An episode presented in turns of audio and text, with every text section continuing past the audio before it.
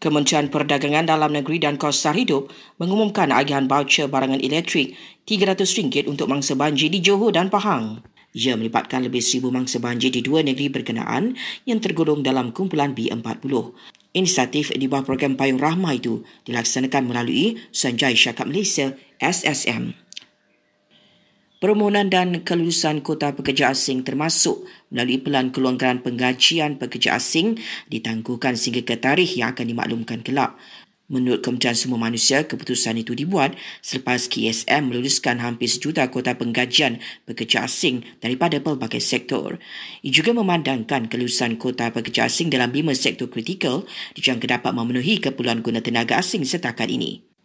Johor kini mencatatkan lebih 17,000 mangsa banjir manakala di Sarawak hampir 250 penduduk berlindung di PPS. SPRM tahan seorang bekas timbalan pendaftar mahkamah berkaitan kes rasuah projek Jana Wibawa. Dan Umi Nazira memaklumkan berita harian disanggup mengambil kelas lakonan demi memantapkan lagi ilmu lakonan termasuk bagi membuahkan watak antagonis.